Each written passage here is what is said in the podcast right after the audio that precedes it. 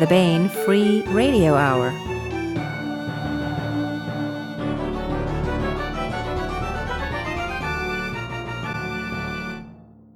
On the podcast, great deals on ebooks that go bump in the night. Plus, we continue our ongoing audiobook serialization of Timothy Zahn's Cobra, all right now.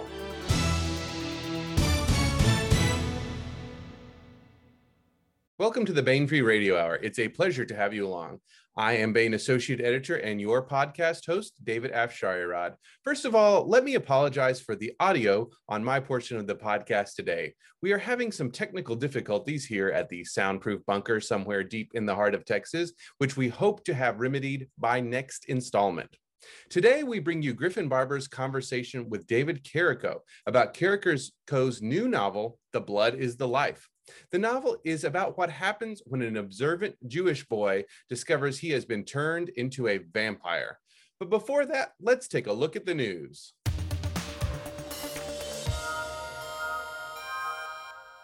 The dead travel quickly for great ebook deals. Other publishers might want to suck the life out of you, charging too much for ebooks, but not Baen. We're driving a stake through the heart of high ebook prices. Invite us into your e reader with great deals on Baen ebooks featuring vampires. But act quickly, these deals will evaporate, just like Nosferatu when the sun comes up on October 1st.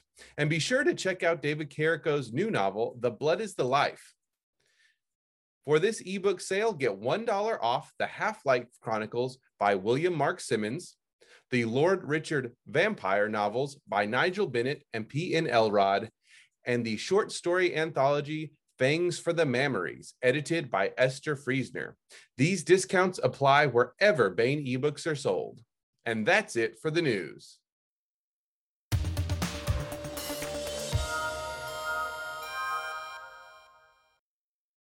Hi there, I'm Griffin Barber, your host for today's edition of the Baen Free Radio Hour. David Carrico is perhaps best known for his collaborative work with Eric Flint in, on 1636, The Devil's Opera, and The Span of Empire, an entirely new universe. He, like so many, got his first publishing credits almost 20 years ago for stories written in the 1632 universe and published in the Grantville Gazette.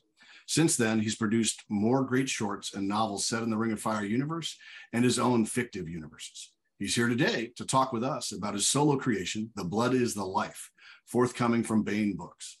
Hello and welcome, David. Hey, glad to be here. We're really happy to have you. So uh, we like to, I like to ask the hardest question first. And for me, the hardest question is, what is the coolest aspect of The Blood is the Life for you? Well, for me, uh, you know, speaking as the author, it uh, it's almost the certainly the fact that behind the facade of this being a vampire story, uh, it's actually also kind of an old school, what they used to call a Bildungsroman story, a, a coming of age story. But it's not, you know, the modern usage of coming of age, people talk, uh, talk about mostly uh, you know, anxious functional societies or both. Uh, but in this case, it's just a case of uh, somebody whose life gets changed irrevocably and then has to deal with the aftermath. And uh, that's that's where this story is is really all about. That uh, that wasn't my original intent in telling the story but that's what the story grew into so uh, following on to that then so did you st- you sounds like you might have stumbled on it a little bit by the characters or uh, did the characters dictate it to you did you work to it Kind of, sort of. uh, I'm not really an outlining writer, so I don't plan a lot of stuff out in detail ahead of time. Uh, I, I know who the characters are, what the problem is, and I generally know what the ending is going to be. But everything else I discover along the way in, in writing the story. And, uh, you know, I didn't really realize, like I said, that I was writing a coming of age story until I was just about done with the first draft. That uh, it, I had to go back and look something up that I had written previously to, to make sure the continuity stayed straight. And I realized as I was reading through the book that this coming of age story. So, yeah. Cool. So, uh, The Blood of the Life deals with vampirism and its interaction with our protagonist's religion. Uh, was this something you wanted to explore from the start or something that developed as you thought about the character? That was actually my major focus for the story from the moment of initial inspiration. Um, I have to give you a little bit of backstory here. This goes all the way back to late 2009. I had just finished writing a fairly major project and I was sitting around in my office at night trying to brainstorm what my next uh, work was going to be. And like a lot of writers, uh, I've been a, a reader all my life, so my head is stuffed full of all kinds of weird facts and trivia and factoids and things that people think are facts and so all of the all of this was floating to the top as I was going through the brainstorming exercises.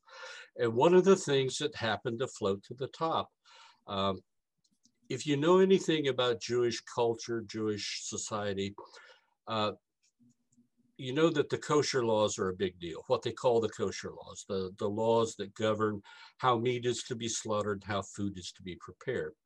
Well, what a lot of people don't realize is that those laws are actually based on a commandment in the Bible, in uh, Leviticus chapter 17. And the commandment paraphrases something like this The blood is the life, and it, you shall not consume blood, for the blood is the life and is sacred to the Lord. That's basically what it paraphrases to. And as soon as that thought registered in my mind, my mind being the weird and sometimes wonderful place that it is, followed it with another thought wow, that would be a problem for a Jewish vampire. And I immediately had this vision of an Orthodox Jewish man having an existential crisis because he wants to obey the law, he, he lives to obey the law, and yet now he's a vampire and he cannot even exist without consuming blood, which puts him in conflict with the law. And that's where the whole story began. It took a while to develop the story. It took a while for me to develop my chops enough to tell the story right but that's where it all started. Well, and that scene is is exceptional. Uh, there's the scene where he reveals what's going on with himself to a, a religious uh, authority figure, uh, in in hopes that there will be some kind of solution, but knowing that there probably isn't any hope uh, was really, really it touched me. Uh, I'm not particularly religious or, eh, by any means, but that was a, a really well executed scene. Uh, not to be too much of a spoiler, but to to have him try and discover uh, you know what he can do if it's possible to live in continue to live his life uh, as that uh, uh vampire it's, fascinating and such a cool concept for the whole arc of the story. Uh, really enjoyed it david. I appreciate it. That was good.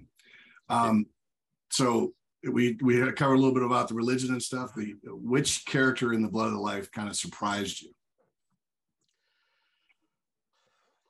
One of the major secondary characters turned out to be a, a man named Mordecai Zalman, which uh, obviously with that name, he's Jewish. Um, uh, and remember that I'm a, a discovery writer. I don't plot things out well ahead of time. And because of that, I'm also a very linear writer. I start writing on page one and I tell the story sequentially until I reach the end. Well, I had I had fairly early on decided that uh, the mentor figure in the story, I, I was going to use a, a an older rabbi named Avram Mendel. And the first scene where Avram meets with, with uh, Chaim, the protagonist, I brought Mordecai on stage basically to deliver one piece of information and then I expected him to just kind of step into the background and be a spear carrier for the rest of the book. And he marched into the scene and took over quite a bit. Uh, for the better, I might add. Uh, Mordecai turns out to be, uh, I find, a very fascinating character because it turns out he's also a vampire who's about 280 years old. So that, uh, you know, another semi spoiler, sorry, but uh, that that was the beginning of him being gradually revealed as more and more of a of a almost a, a, catalytic character in the flow of the story. And then he he becomes the the main protagonist of your uh, short story that's up on Baen.com right now, right? The uh, Dark yeah. Angel. Yeah, he uh, he became the pro- when I when Baen asked me to write a story to put on Baen.com. Uh, there was no question in my mind who was going to be the, the protagonist for it. I, I couldn't use the protagonist of the novel because that would kind of that would produce a spoiler effect of its own. So uh, Mordecai stepped forward and became uh, the the central character of this short story. Yeah, well, it's it's neat too because it's kind of built in uh, to the novel that he's he kind of takes off and handles business uh, on on the regular uh, as as part of what the what he's doing. So it, it kind of it was I, I, thought it was a real neat dovetail to be able to kind of just go from the novel to the short story and then back again. So uh, I really enjoyed that aspect of it too. He also is I think probably my favorite character. Uh, although the I did really enjoy the the interplay between uh, the uh, uh, the rabbi and Mendel and uh, the Chaim, the character. I thought that was really interesting. The, the, the, kind of the conversational and the way the you know the best religious figures, the best leaders, generally are able to kind of bridge the generational gap uh, far better than anybody else. Uh, so they're able to kind of communicate. And he, with kind of effortlessly, uh, without any kind of uh, appearing like false or anything like that. He manages to to bridge that gap, not only of the generation, but also of the uh, of, of the realities of their situation. I thought that was really, really neatly executed and, and a lot of fun. Um, because it's one of the things also about you know you you uh, have a couple of characters speak about flexibility of mind that it's necessary to kind of get uh, you know you have to get through things but is it righteous? Uh, and again really enjoyed that aspect of it. Um, so uh, I, I, again I already mentioned I really liked Mordecai and uh, but I also really liked his history his backstory um, and how that informs who the character is at the present day of the events of the novel. Um, did that history try and kind of make the character sympathetic to you first or did you tailor that history to make him more sympathetic that was uh, something that kind of came out of the resonance of the character with me. Uh, I mean, uh, I bonded with Mordecai very early, and uh, just you know, as as we worked through the story, there just came place after place after place where the the life and the experience of this 280 year old man could inform both the story and Chaim in his role as protagonist. So uh, that was, uh, again, discovery at work. But uh, yeah, I think my favorite bit was the admission that he had met Helmuth von Moltke, the, the elder, the German military leader of the generation before World War One, and that he found him stuffy, snobbish, arrogant, and um, verbose. that was that was my my favorite little bit involving Mordecai in, in the whole story. But that's uh, he he has several observations that he makes along the way that are just you know come out of a lifetime of experience that is you know three times four times longer than most of us will ever ever know right. and uh, that that kind of perspective, I think, really helped shape the story in a in a meaningful way. So, uh, kind of just as an aside on that, so did you uh, did you research Helmuth von Moltke to to make these kind of, uh, or had you read some of his stuff and found him to be that way, or? Well, I I I didn't particularly research him a whole lot, but uh, he was a Prussian general of a of you know the very essence of a Prussian general. The, you know, to to paraphrase Gilbert and Sullivan, the very model of a Prussian general. Uh, so he had to have some of those characteristics, and uh, I based some of that on the fact.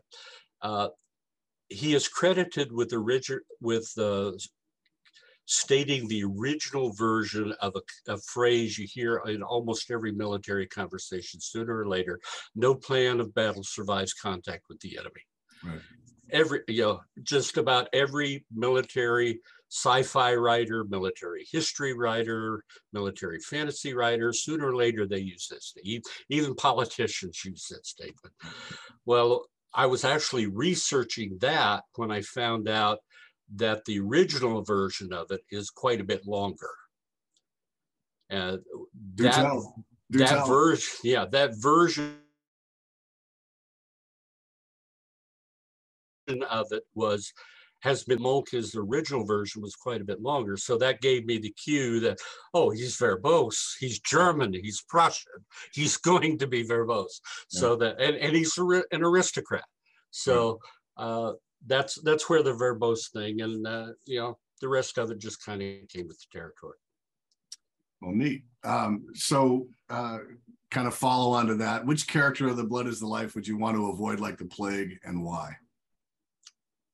That's a no-brainer. Cord Snake Campbell, the, uh, I guess for lack of a better word, the primary villain of of the book. Um, He's a white supremacist. Uh, he's a, a fascist in the making. Uh, and people like that are anathema to me.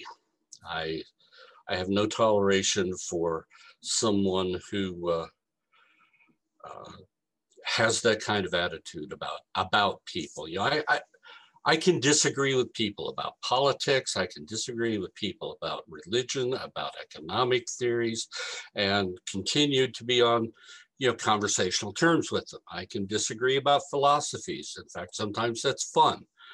I can uh, disagree about a lot of things, major and minor. I'll even disagree about music. But uh, I can't, uh, I can't deal with rationally I have no sympathy for people who deny the facts of history, for people who refuse or who state that other people have no right to exist. That is uh, typifies the worst of the human condition, and consequently, uh, that's that's one of the reasons why Cord was written the way he was written was because it it's the worst of the human condition. Well, he yeah he comes across. well, he was he was challenging to write. Uh, it's a challenge for any author to write a truly evil antagonist. Uh, you know, to present them as more than a two-dimensional cartoon uh, villain. It, it's it's hard to do well, and uh, even though Cord physically was only on stage in one scene, he influenced a major part of the book. Um, and I think he comes across the way that I wanted him to come across. Uh, you know, frankly, I think I wrote him well. Yes, I, I, I believe that's true. Uh, I, yeah, you don't like him if you have any of those uh, those qualities that you just spoke of in, in yourself. You know, I was like, yeah, I don't like this guy. Uh, and again, without knowing his backstory, he might have had reasons for being a jackass, but he would certainly didn't have reason enough uh, to yeah. be the way he is. So uh, it, again, uh, uh really uh, well executed, and uh, we always like to see some some individuals get their comeuppance, and that certainly happens to a couple of individuals in this one. in the blood is the life. Um, so. yeah. So, which character would you want as an ally? Since we talked about the one you definitely don't want to be around or associate with. Well, that's also a no-brainer. It would be Mordecai. I mean, it, it, it might depend on the nature of what I was facing. You know, in some situations, I might want Rabbi Mendel. Uh, but generally, I'd probably want Mordecai to be backing me, backing me up. Yeah, I think that that'd be pretty much true. I mean, who wouldn't want a, a relatively immortal vampire to, to help him out and who's got all his training and uh, that kind of thing as well. It's he uh, and it's also one of the neat things about this too is that the mentoring that goes on not just from the the from Mordecai but also from the rabbi. You you have a, a cool set of relationships there with the of mentoring and kind of talking about uh, you know what how do we go forward with life uh, when uh, our our fate seems sealed uh, is pretty impressive. Uh, the way it's it's executed in the book, I, I you know, and and uh, having the, the utmost respect for the the uh, experience of uh, wartime uh, Jews and and other quote unquote people that the Nazi regime wanted to get rid of, just you know, it's incredible how much that informs their current outlook as it would for anybody. And for them to see, you know, these characters to kind of uh, view the universe through those eyes uh, is really uh, excellently uh, an excellent kind of way to look at modern problems, modern issues, the collision of our modern desires with, uh, you know, how things were. Uh, again, I was fascinated by that aspect of the book, so much appreciated. Um, so yeah, that, that kind of leads naturally also to, I was impressed by the thought you put into the science of vampirism in the world of the blood is the life.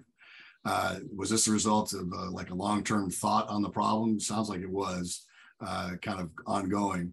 Um, but the, when I say science, it's like uh, there's, there's a, a sequence where we, we get into the science but it's kind of at the end of the science there's this we don't really know and that could be the the supernatural aspect of it. We, we don't really know as the reader we're still left like well hey but these are the scientific and quantifiable results of whatever happened which i think is is cool because it's almost a, an allegory for the creation of the universe.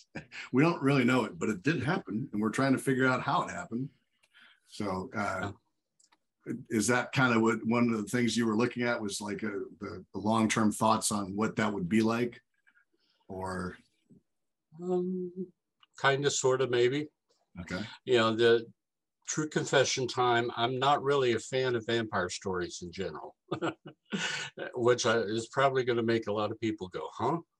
But I, I don't. I, I, I never cared uh, for the dracula gothic horror type of vampire story. I I don't have a lot of affection for paranormal romance vampire stories, although I will I will admit that I have uh, Robin McKinley's book Sunshine on my shelves. I'll, I'll make an exception for that one. And I really don't care for the glittery, sparkly vampire stories. That just you know, no good for me. So I was kind of surprised when the muse dropped that that idea in my head. And uh, I learned a long time ago that when the muse tells you to write the story, you write the story. So I decided, I, I agreed to write the story with myself, of course. And then I had to decide what kind of story is it going to be. And I went through a process and I, since I don't like those other kinds of stories, I wasn't going to write those kinds of stories. So I had to figure out what kind of story am I going to tell. And I decided that I wanted to tell a, uh, a story in which vampirism could be plausible. And that was actually influenced the, the, the one series of vampire stories that I do like was written by Barbara Hambly. Uh, I think she did about six books, and the first book was called "Those Who Hunt the Night." I found her cast, her characters relatable.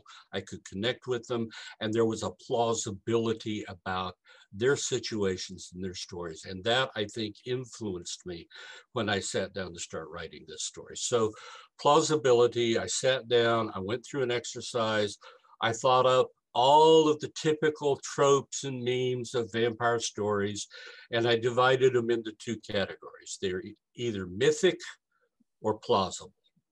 And the ones that are mythic are not characteristics of vampires in my stories. The ones that are plausible are characteristics of vampires in my stories. Now, the mythic char- uh, characterizations get discussed from time to time. And, and there's a couple of scenes where the, the characters actually go through that same exercise that I just described. But the plausibility to me, uh, when I sat down and figured out what things were plausible, then I started trying to figure out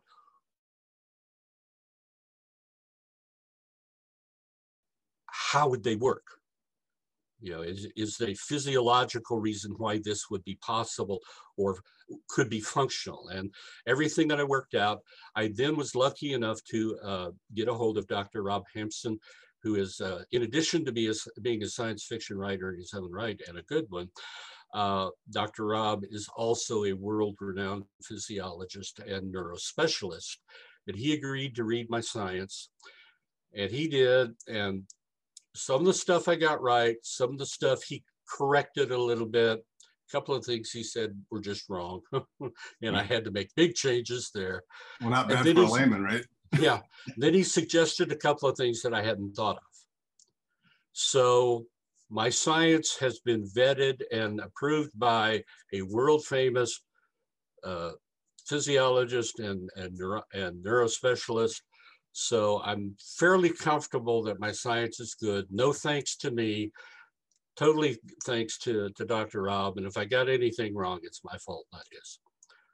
But yeah, that that was that was an exercise that uh, I went through consciously to determine the the physiological reasons why vampirism could could function.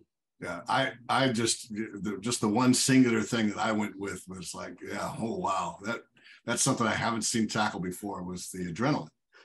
You know, rewiring the biochemistry to make you more aggressive because you gotta be. You're a hunter. You're a predator, and and that that aspect, I was like, ooh, that's cool because that was something I I hadn't really ever thought about, but you know, the, the oftentimes there's mention of you know the hunger, the hunger, the you know, no, how do you effectively and you know uh, increase your chances of using that whatever hunger you've got or uh, desire you have? Well you have to enhance it with you know by different means. And then for survivalness or for survival of course adrenaline is also very useful for that as well. So Yeah. yeah, and, and the diet all the things i was just like wow this is cool. Because you gave a lot of thought to stuff and again it, it, the proof is in the pudding that the uh, the being able to uh, point to you know well this would actually be what would happen is, is certainly useful it didn't that was one of the neat things for me because like you i tend to get thrown out of the story by something that's just kind of blatantly you know inexplicable inexplicable uh, not because it, modern science couldn't figure it out but because it just seems impossible so Yeah. that was very cool Yeah, and there's a. Uh, I even go to the extent of making a very small poop joke in the middle of the story. So there's a, there's a vampire poop joke in the in the story somewhere. Yeah. Well, it, that was one thing I didn't actually uh, uh, mention as well, though. That was kind tell of you cool. where. You you still have the the uh, the there's some mystery still involved. It's not like science answers all the questions. Yeah. Uh, you know, and, and the the uh, the bars that they uh, that they're able to eat. Uh, I thought that was really uh, a cool little sub mystery going on in there that I wanted to hear more about. Um, that I hope your readers will pick up on too, and they'll probably be pestering you for uh, answers to that question. Uh, Oh, but by the book, so Toni will ask me to write a sequel. yep, absolutely. Yeah, So- I, I didn't close off every loose end. I left some loose ends because I told the story I wanted to tell, but I didn't tell all the stories that could be told. Right. So there's there's room for continuation, and it's yeah. it's I, totally. I up- look I look forward to any continuation. I was uh, that's why I was eager to check out the short story as well, uh, and uh, kind of get that uh, going in there because that tells a different uh, kind of story uh, from a different perspective. Although it kind of bookends things uh, with what would happen if you weren't taught how to do it, and you weren't concerned with you know, the ultimate fate of your uh, uh, eternal uh, aspect. So really, again, I enjoyed it. So uh, the events of the Blood of the Life is uh, take place in widely varied locations, from the U.S. to Israel. Uh, I had the impression you spent uh, some time walking some of the streets that form the setting. Have you actually spent time in Tel Aviv? No, I wish I could. That's actually one of the things on my bucket list is to take a trip to Israel. But uh, no, this is a case of Google Maps is, is the author's friend. yeah. So, uh, and uh, New York, spent much time there at all? I was there as a child when we were transiting. My dad was in the Air Force and we were transiting back from Germany. Uh, we went through New York and ended up in New Mexico, but um, no, I have no no adult memories of New York at all. Again, uh, where necessary, Google Maps. Uh, in California, Santa Carla is actually modeled on model, model Monterey, uh, but uh, again, I've been to California. I've been to several cities in California. I've been close to Monterey, but I've never actually been there. So again, Google Maps. Well, cool, because I, I, didn't get that. So that's uh, I live in California, so I uh, I should should have picked up on that, but I didn't. Um, so uh, so penultimate question here: What aside from its raw entertainment value do you hope readers will carry with them long after reading your novel, The Blood is the Life? That's not an easy question to answer, actually. Um, no allegory to the story. The story, what you see in the story is, is what there is to it, but there are multiple layers of themes, and there's, uh, although there's not an underlying message per se, it's really a story just written to be a good story. Uh, I guess I can say that the one thing I would want people to walk away thinking about is an awareness of both justice and mercy and the need of both in today's society. Uh, you know, our, our current times, people are very harsh and very judgmental with each other, both face to face and even worse on the internet. And, you know, it's, I don't know that I can pronounce the word, the Russian word right, but Nekulturny. Uh, it's it's a uh, it's an aspect that's just uncivilized. We're we're supposed to be educated, cultured people. We're supposed to be civilized people. We should we should live accordingly, and in its own way, I think this book points toward that.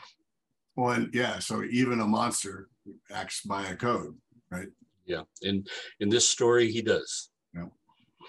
So, uh, all right, well, that's that's a great answer too, because I, I, try and get that in there to kind of make people stumble a little bit. I don't think you answered quite well. Uh, what conventions uh, can your fans hope to catch up with you, and what other work do you have in the pipeline for your fans? Okay. Um, this year, I've already attended LibertyCon in Chattanooga, SoonerCon in Norman, Oklahoma, and there's a new convention in Tulsa, Oklahoma called TulCon. This was their second year. I went to that. Uh, I plan to attend those again next year. Uh, in about three weeks, I'll be going to Dallas and going to FenCon, uh, which I plan to also make part of my, my regular cir circuit now that we're more or less back to normal movement patterns. Um, my current work in progress, uh, my newest book is a uh, my final collaboration with Eric Flint.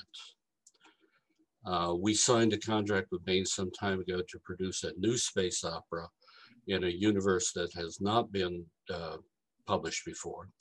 Uh, the working title is Hydra. Uh, I'm working on the first draft now. I am devastated that Eric will not be able to uh, do the polishing and the final draft for it. But uh, I have his outline. I have lots of notes from when we talked about it, and uh, I am I have Toni's uh, approval to continue forward with it. So that's that's that's possible to get it out there. Um, in completion of our task and as a, a necessary bit of homage to Eric and to produce a story that I hope people will like. Um, I think that's it. Okay. Yeah. Well, thank you very much, David. I appreciate you taking the time from your uh, schedule to uh, talk with us today about The Blood is the Life. This has been the Baen Free Radio Hour with Griffin Barber and David Carrico. Please go out and buy The Blood is the Life.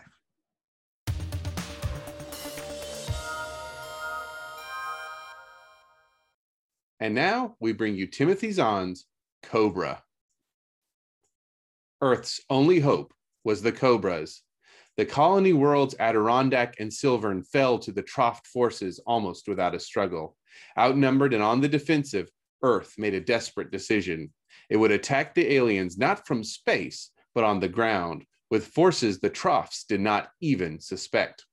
Thus were created the Cobras, a guerrilla force whose weapons were surgically implanted, invisible to the unsuspecting eye, yet undeniably deadly. But power brings temptation, and not all the Cobras could be trusted to fight for Earth alone. Johnny Moreau would learn the uses and abuses of his special abilities and what it truly meant to be a Cobra. The nearest building to the Volker plant was an abandoned warehouse a hundred meters due north of the plant's main entrance. Crouched on the roof there, Callie Halloran ground his teeth viciously together as he tried to watch all directions at once. A trap, Johnny had said, with sleep or death already near to claiming him. But was it a simple booby trap or something more elaborate? If the latter, then Deutsch too would probably never make it off the plant's grounds alive. If the operation was wide enough, even this backstop position could become a death trap. For the moment, the fact of Johnny's death hardly touched his thoughts. Later, perhaps, there would be time to mourn. But for now, Halloran's duty lay solely with the living. Easing his leg forward, he made sure the anti armor laser within it could sweep the area freely and waited.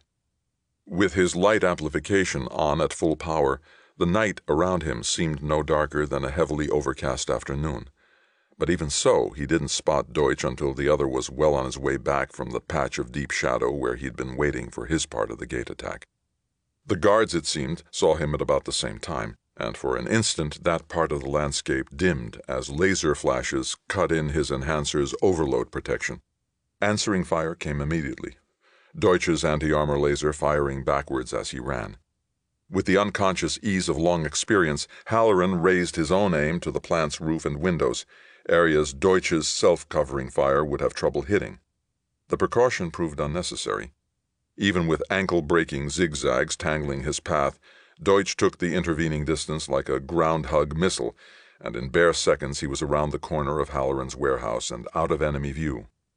But it was clear the Trofts weren't going to be content with simply driving the Cobras away.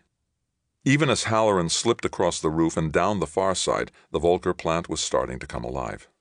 Deutsch was waiting for him on the ground, his face tense in the faint light.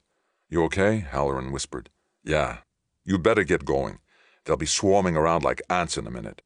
Change that you to we and you've got a deal. Come on. He gripped Deutsch's arm and turned to go. The other shook off his hand. No, I'm staying here to to make sure.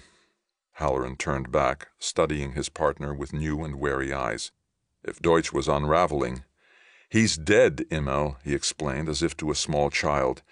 You heard him going under. His self destruct hasn't gone off, Deutsch interrupted him harshly. Even out here, we should have heard it or felt the vibrations. And if he's alive.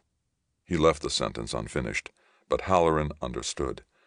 The Trofts were already known to have live dissected at least one captured cobra. Johnny deserved better than that if it was within their power to grant. All right, he sighed, suppressing a shiver. But don't take chances. Giving Johnny a clean death isn't worth losing your own life over. I know, don't worry. I'm not going to do anything stupid. Deutsch paused for an instant, listening. You'd better get moving. Right. I'll do what I can to draw them away. Now don't you take chances.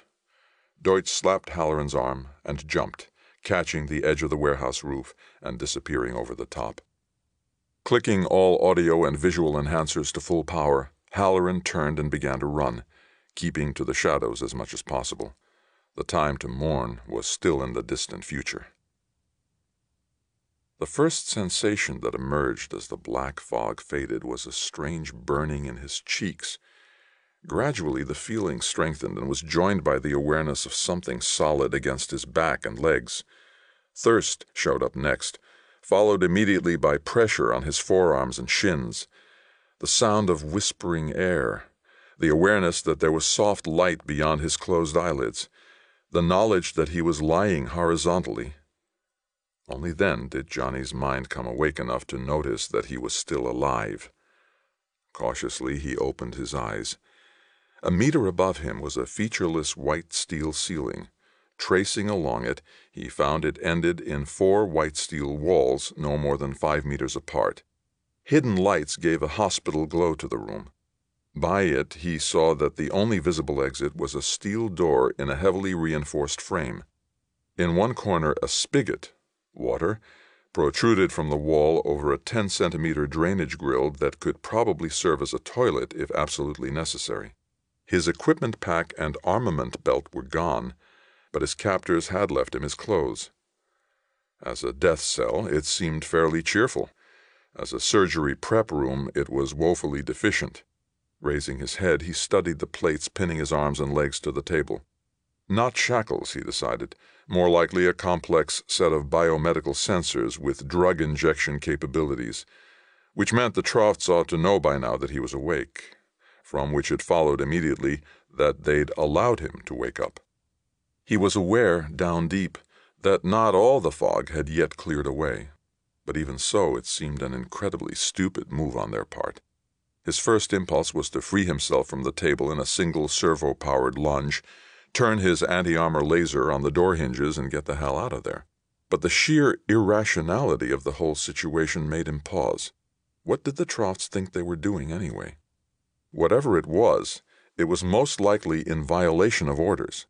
The Underground had intercepted a set of general orders some months ago, one of which was that any captured cobras were to be immediately killed or kept sedated for live dissection. Johnny's stomach crawled at the latter thought, but he again resisted the urge to get out before the Troft on monitor duty belatedly noticed his readings. The enemy simply didn't make mistakes that blatantly careless. Whatever was happening, contrary to orders or not, it was being done on purpose. So, what could anyone want with a living, fully conscious cobra? Interrogation was out. Physical torture above a certain level would trigger a power supply self destruct. So would the use of certain drugs. Hold him for ransom or trade? Ridiculous. Trofts didn't seem to think along those lines, and even if they'd learned humans did, it wouldn't work. They would need Johnny's cooperation to prove to his friends he was still alive and he'd blow his self destruct himself rather than give them that lever. Let him escape and follow him back to his underground contacts? Equally ridiculous. There were dozens of secure monofilament line phones set up around the city from which he could check in with Borg Weissman without ever going near an underground member. The Trofts had tried that unsuccessfully with other captured rebels. Trying to follow an evasion trained Cobra would be an exercise in futility. No, Giving him even half a chance to escape would gain them nothing but a path of destruction through their building. A path of destruction. A path of cobra destruction. Heart beating faster, Johnny turned his attention back to the walls and ceiling. This time, because he was looking for them, he spotted the places where cameras and other sensors could be located. There appeared to be a lot of them. Carefully, he laid his head back on the table, feeling cold all over. So that's what this was all about. An attempt to get lab quality information on Cobra equipment and weaponry in actual use, which meant that whatever lay outside that steel door, odds were he'd have an even chance of getting through it alive. For a long moment, temptation tugged at him. If he could escape, surely it would be worth letting the Trofts have their data. Most of what they would get must already be known, and even watching his battle reflexes in action would be of only limited use to them. Only a handful of the most intricate patterns were rigidly programmed. The rest had been kept general enough to cover highly varying situations. The Trofts might afterwards be able to predict another Cobra's escape path from this same cell, but that was about it. But the whole debate was ultimately nothing more than a mental exercise, because Johnny knew full well the proposed trade off was illusory. Somewhere along the Troft's gauntlet, somewhere near the end, there would be an attack that would kill him. There's no such thing as a foolproof death trap. C3 By had emphasized that point back on Asgard, hammered at it until Johnny had come to believe it. But it was always assumed that the victim had at least some idea of what he was up against. Johnny had no idea how the killing attack would come, had no feeling for the layout of this building, had no idea even where on Adirondack he was. His duty was therefore unfortunately clear. Closing his eyes, he focused his attention on the neural alarm that would signal an attempt to put him back to sleep. If and when that happened, he would be forced to break his bonds, trading minimal information for consciousness. Until then, he would simply have to wait and hope, irrational though that might be. They sat and listened, and when Deutsch finished, he could tell they were unconvinced. Ama Nunki put it into words first. Too big a risk, she said with a slow shake of her head, for so small a chance of success. There was a general shifting in chairs by the other underground and Cobra leaders, but no immediate votes of agreement. That meant there was still a chance. Look, Deutsch said, striving to keep his voice reasonable. I know it sounds crazy, but I tell you it was Johnny I saw being taken aboard that aircraft, and it did head south. You know as well as I do that there's no reason for them to have taken him anywhere but their hospital if they just wanted to dissect him. They must have something else in mind, something that requires he be kept alive. And if he's alive, he can be rescued. But he's got to be found first, Jakob Dane explained patiently. Your estimate of where the aircraft landed notwithstanding, the assumption that figuratively beating the bushes will turn up some sign of him is at best a hopeful fiction. Why? Deutsch countered. Any place the Trofts would be likely to stash him would have to be reasonably big, reasonably attack resistant, and reasonably unoccupied. All right, all right, I know that part of the city has a lot of buildings like that, but we've got it narrowed down. And what if we do find the place? Kenneth MacDonald, a Cobra from Cranach's East Sector, spoke up. Throw all our forces against it in a raid that could easily end in disaster. All they have to do if they lose is kill Moreau and let his self destruct take out the whole building, rescuers and all. In fact, that could very well be what they want us to do, Ama said. If they wanted to set up a giant death trap, they would have left him right there in the Volker plant, where we wouldn't have had to work to track him down, Deutsch argued, fighting hard against the feeling that the battle was slipping through his fingers. He glanced fiercely at Halloran, but the other remained silent. Didn't he care that Johnny could be saved if they'd just make the effort? I have to agree with Kenneth, Pazar Oberton, an underground leader from MacDonald's sector, said. We've never asked you to rescue one of our people, and I don't think we should all go rushing south trying to rescue one of yours. This isn't a corporation ledger we're running here. It's a war, Deutsch snapped. And in case you've forgotten, we Cobras are the best chance you've got of winning that war and getting these damned invaders off your planet. Off our planet? Dane murmured. Have you officially emigrated then? Dane would never know how close he came to dying in that instant. Deutsch's teeth clamped tightly together as endless months of heartbreak and frustration threatened to burst out in one massive explosion of laser fire that would have cut the insensitive fool in half. None of them understood.